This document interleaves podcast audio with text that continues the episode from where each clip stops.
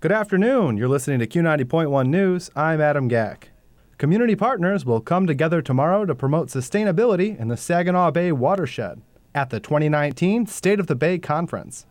Michael Kelly is the director of the Conservation Fund's Great Lakes Office, which is supporting the Saginaw Bay Watershed Initiative Network and the State of the Bay Conference.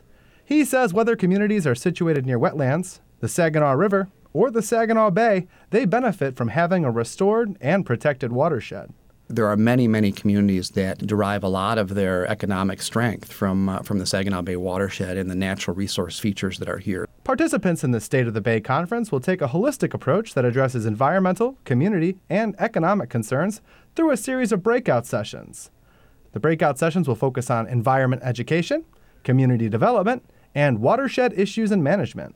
The State of the Bay Conference begins at 8 a.m. at the DoubleTree Hotel in Bay City. You're listening to Q90.1 News.